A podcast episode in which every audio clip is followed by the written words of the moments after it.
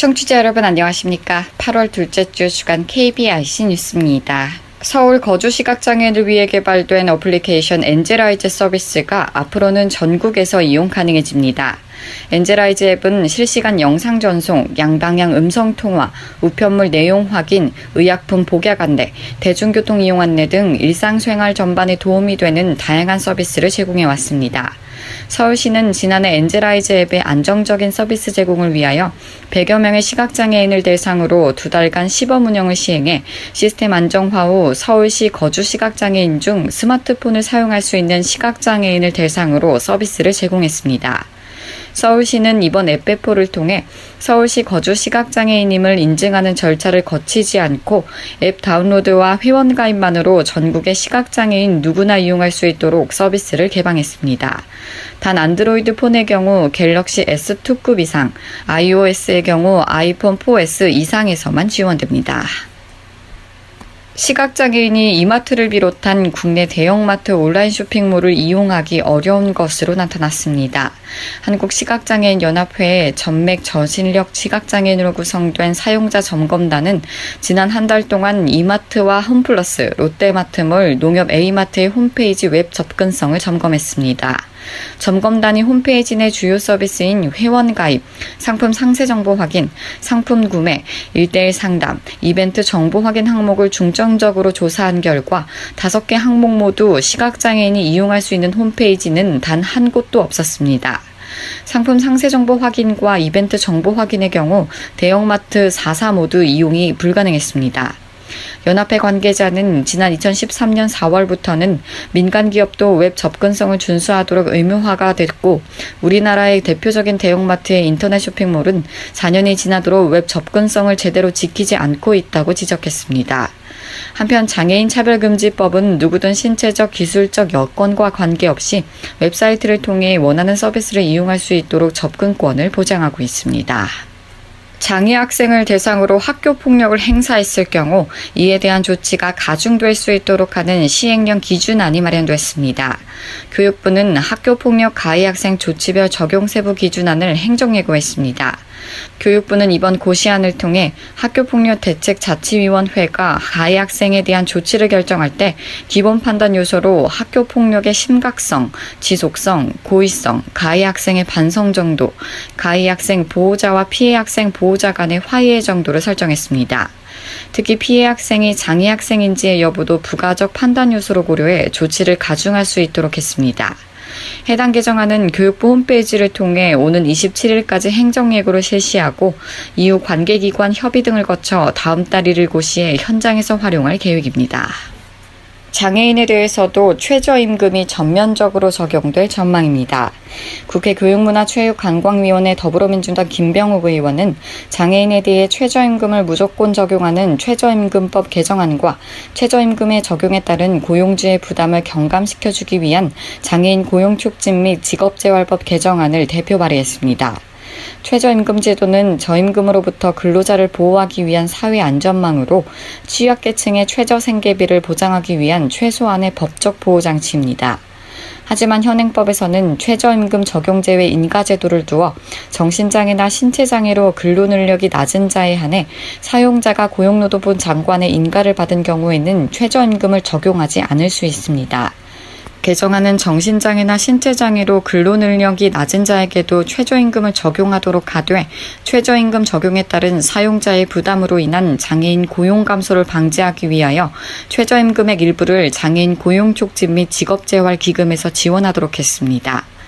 김 의원은 대부분의 국가들이 장애인에 대한 최저임금 제도를 전면 적용하고 있고 최저임금 적용 제외 규정이 있는 국가는 우리나라를 비롯해 세개국 정도에 불과하다며 장애인 차별금지 및 권리구제 등에 관한 법률에는 장애인에 대한 임금 및 복리후생 차별을 금지하고 있기에 장애인에 대한 최저임금 보장과 국가의 지원은 반드시 필요하다고 말했습니다.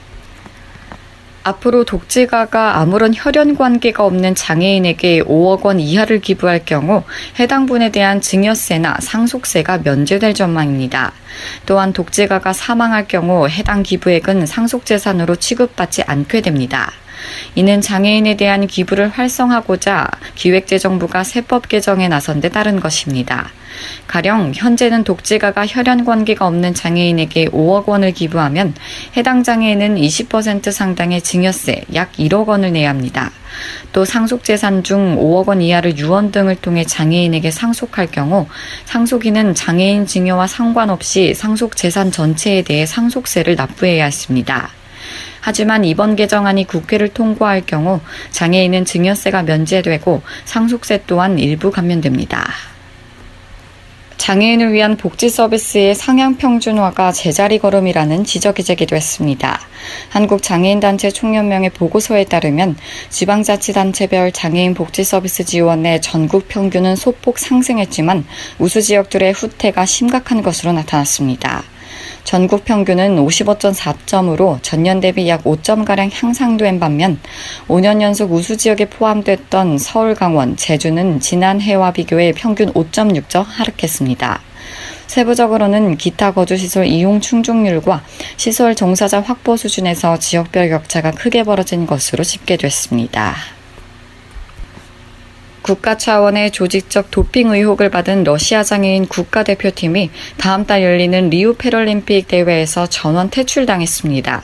국제 패럴림픽 위원회 IPC는 리우에서 기자회견을 열고 러시아의 패럴림픽 출전 자격을 정지한다고 밝혔습니다. 필립 크레이븐 IPC 회장은 러시아 스포츠에 존재하는 국가 차원의 도핑이 장애인 스포츠에까지 뻗어 있다는 사실을 발견해 매우 유감스럽다며 선수가 시스템을 속인 상황이 아니라 국가가 운영하는 시스템이 선수를 속인 상황이라고 말했습니다. 앞서 캐나다 법학 교수 리처드 맥라렌이 이끈 세계반도핑기구 독립위원회는 러시아 선수들이 2014년 소치 동계 패럴림픽 등을 비롯한 여러 대회에서 정부 비호 아래 조직적으로 불법 약물을 투여했다는 보고서를 지난달 발표한 바 있습니다. 이번 IPC의 결정은 지난달 먼저 나온 국제올림픽위원회 IOC의 결정과 대비되는 것입니다. IPC의 전면 출전 금지 결정에 대해 비탈리 무트코 러시아 체육부 장관은 현지 인테르팍스 통신에 믿을 수 없는 결정이라며 전례 없는 것이고 근거가 무엇인지도 모르겠다고 비판하며 국제 스포츠 중재재판소에 제소할 방침입니다. 서울시 북부도로 사업소 관할 횡단보도 환경이 시각장애인에게 위험 요소로 작용하고 있다는 지적이 제기됐습니다. 한국시각장애인연합회는 서울시 북부도로 사업소 관할 횡단보도 438개소를 대상으로 현장 조사를 실시하고 부적절하게 설치된 곳의 개선을 서울시에 요청했습니다. 먼저 음향 신호기의 경우 조사 대상 1,845개 중 올바르게 설치된 곳은 53.3%에 불과했으며 46.7%는 부적절하게 설치되거나 고장난 채 방치돼 있는 것으로 확인됐습니다. 횡단보도에 설치된 볼라드는 조사 대상 212개 중 올바르게 설치된 곳은 12.7%에 불과했습니다. 연합회 관계자는 음향 신호기는 시각장애인이 안전하게 횡단보도를 횡단할 수 있도록 하는 편의시설이라며 서울시 관할 음향 신호기를 지난 6년간 조사한 결과 적정 설치율은 매년 증가하고 있는 것으로 조사되고 있지만 여전히 많은 음향 신호기가 부적절하게 설치되고 있다고 지적했습니다. 이어 볼라드는 횡단보도의 보행자의 안전을 위해 차량의 진입을 억제하기 위해 설치하는 시설이라며 부적절하게 설치된 볼라드는 보행자, 교통약자의 이동장애물이 될 뿐만 아니라 안전사고의 우려도 있기 때문에 법적 규격에 맞는 교체 보수가 이루어져야 할 것이라고 강조했습니다. 시각장애 아버지를 숨지게 한 뒤 시신을 유기한 30대 아들에게 징역 10년의 중형이 선고됐습니다. 수원지법 안산지원 형사 1부는 존속 상해치사 등 혐의로 기소된 37살 이모 씨에게 징역 10년을 선고하고 사체유기 혐의로 기소된 이 씨의 어머니 61살 조모 씨에게는 징역 10월을 선고했습니다. 재판부는 판결문에서 피고인 이 씨는 시각장애 1급으로 건강 상태가 좋지 않은 아버지를 무차별적으로 때려 사망에 이르게 했고 야산에 안매장했다며 이러한 범행은 인륜에 지극히 반할 뿐만 아니라 결과 역시 중에 비난 가능성이 매우 크다고 밝혔습니다. 재판부는 피고인이 4세 때 부모의 부주의로 얼굴 등에 심한 화상을 입고 이 때문에 불우하게 성장한 것으로 보이는 점, 피해자가 술에 취해 폭력을 행사하는 경우가 많았고 사망 당일에도 많은 음주로 취한 상태에서 시비를 유발한 것으로 보이는 점 등을 참작했다고 설명했습니다. 앞서 이 씨는 지난 1월 13일 오후 6시쯤 경기도 시흥의 자택에서 술에 취한 아버지 59살 이모 씨가 나무라자 아버지를 폭행해 숨지게 한 뒤 시신을 어머니와 함께 인근 야산에 파묻은 혐의로 구속 기소됐습니다. 이상으로 8월 둘째 주 주간 KBIC 뉴스를 마칩니다. 지금까지 진행의 남서영이었습니다. 고맙습니다.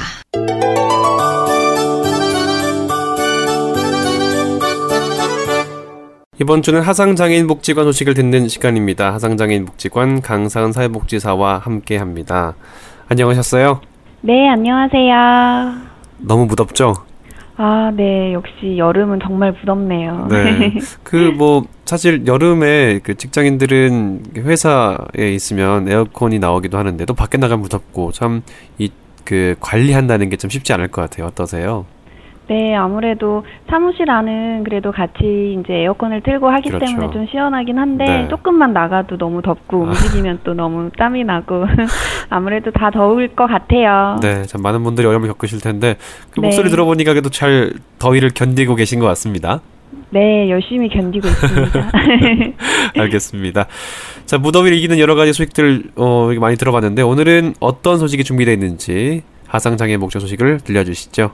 네, 먼저 첫 번째 소식인데요. 8월 9일 화요일 하상 시각장애인 도서관 소리도서 신간이 발행되었습니다. 자세한 목록 내용은 사서함 3331번 또는 온소리 홈페이지에서 확인하실 수 있습니다. 두 번째 소식인데요. 우리 복지관이 주관하는 제2회 두근두근 하상 댄스 페스티벌이 10월 29일 토요일 오후 2시부터 6시까지 강남역에 위치한 클럽 메스에서 개최됩니다. 문화예술의 중심지 강남이라는 문화적 특성을 고려하여 전국 최초로 클럽에서의 댄스 페스티벌이라는 건전한 문화로 육성하고 댄스라는 매개체를 통해 장애인의 건전한 네트워크 형성을 목적으로 기획됐습니다. 그리고 이에 앞서 페스티벌의 2부 행사로 구성된 댄스 경연 대회의 신청 접수가 8월 31일 수요일 오후 3시까지 진행됩니다. 지역에 상관없이 성인 발달 장애인 개인 및 단체면 누구나 신청할 수 있으며 클럽에 어울리는 곡이면 모두 가능합니다. 이와 관련한 자세한 사항은 복지관 홈페이지 모집 홍보란을 확인하시거나 하상장애인 복지관 자립지원사업부 02-560-4103 또는 02-560-4260번으로 문의해 주시기 바랍니다. 마지막 소식인데요. 하상 시각장애인 도서관에서 운영하는 온소리에서 7월 인기 녹음 도서 목록을 알려드립니다. 불멸의 꽃, 미움 받을 용기, 혈관이 수명을 결정 짓는다, 인생 견문록, 체리 도둑 등 인기 도서 20권 목록을 안내하고 있으니 많은 관심 바랍니다. 아울러 온소리 이용은 웹 그리고 모바일로 이용하실 수 있으며 기타 궁금한 사항은 독서문화지원팀 02-560-4286 560-4286번으로 문의해 주시기 바랍니다. 네, 이번 주 하상 소식은 여기까지입니다. 무더위를 이기는 방법 중에 책을 읽는 방법도 굉장히 좋은 방법인 것 같아요. 어, 아까 말씀드렸던 것처럼 7월에 인기 있는 도서들 함께 읽으시면서 무더위 날려버려 날려버리시길 바라겠습니다. 오늘도 화상장애 복지 소식들 강사원 사회복지사와 함께 들었습니다. 오늘 말씀 고맙습니다. 네, 감사합니다. 이번 주는 하상장애인 복지관 소식을 듣는 시간입니다. 하상장애인 복지관 강사은 사회복지사와 함께 합니다. 안녕하셨어요? 네, 안녕하세요. 너무 무덥죠? 아, 네, 역시 여름은 정말 부럽네요. 네.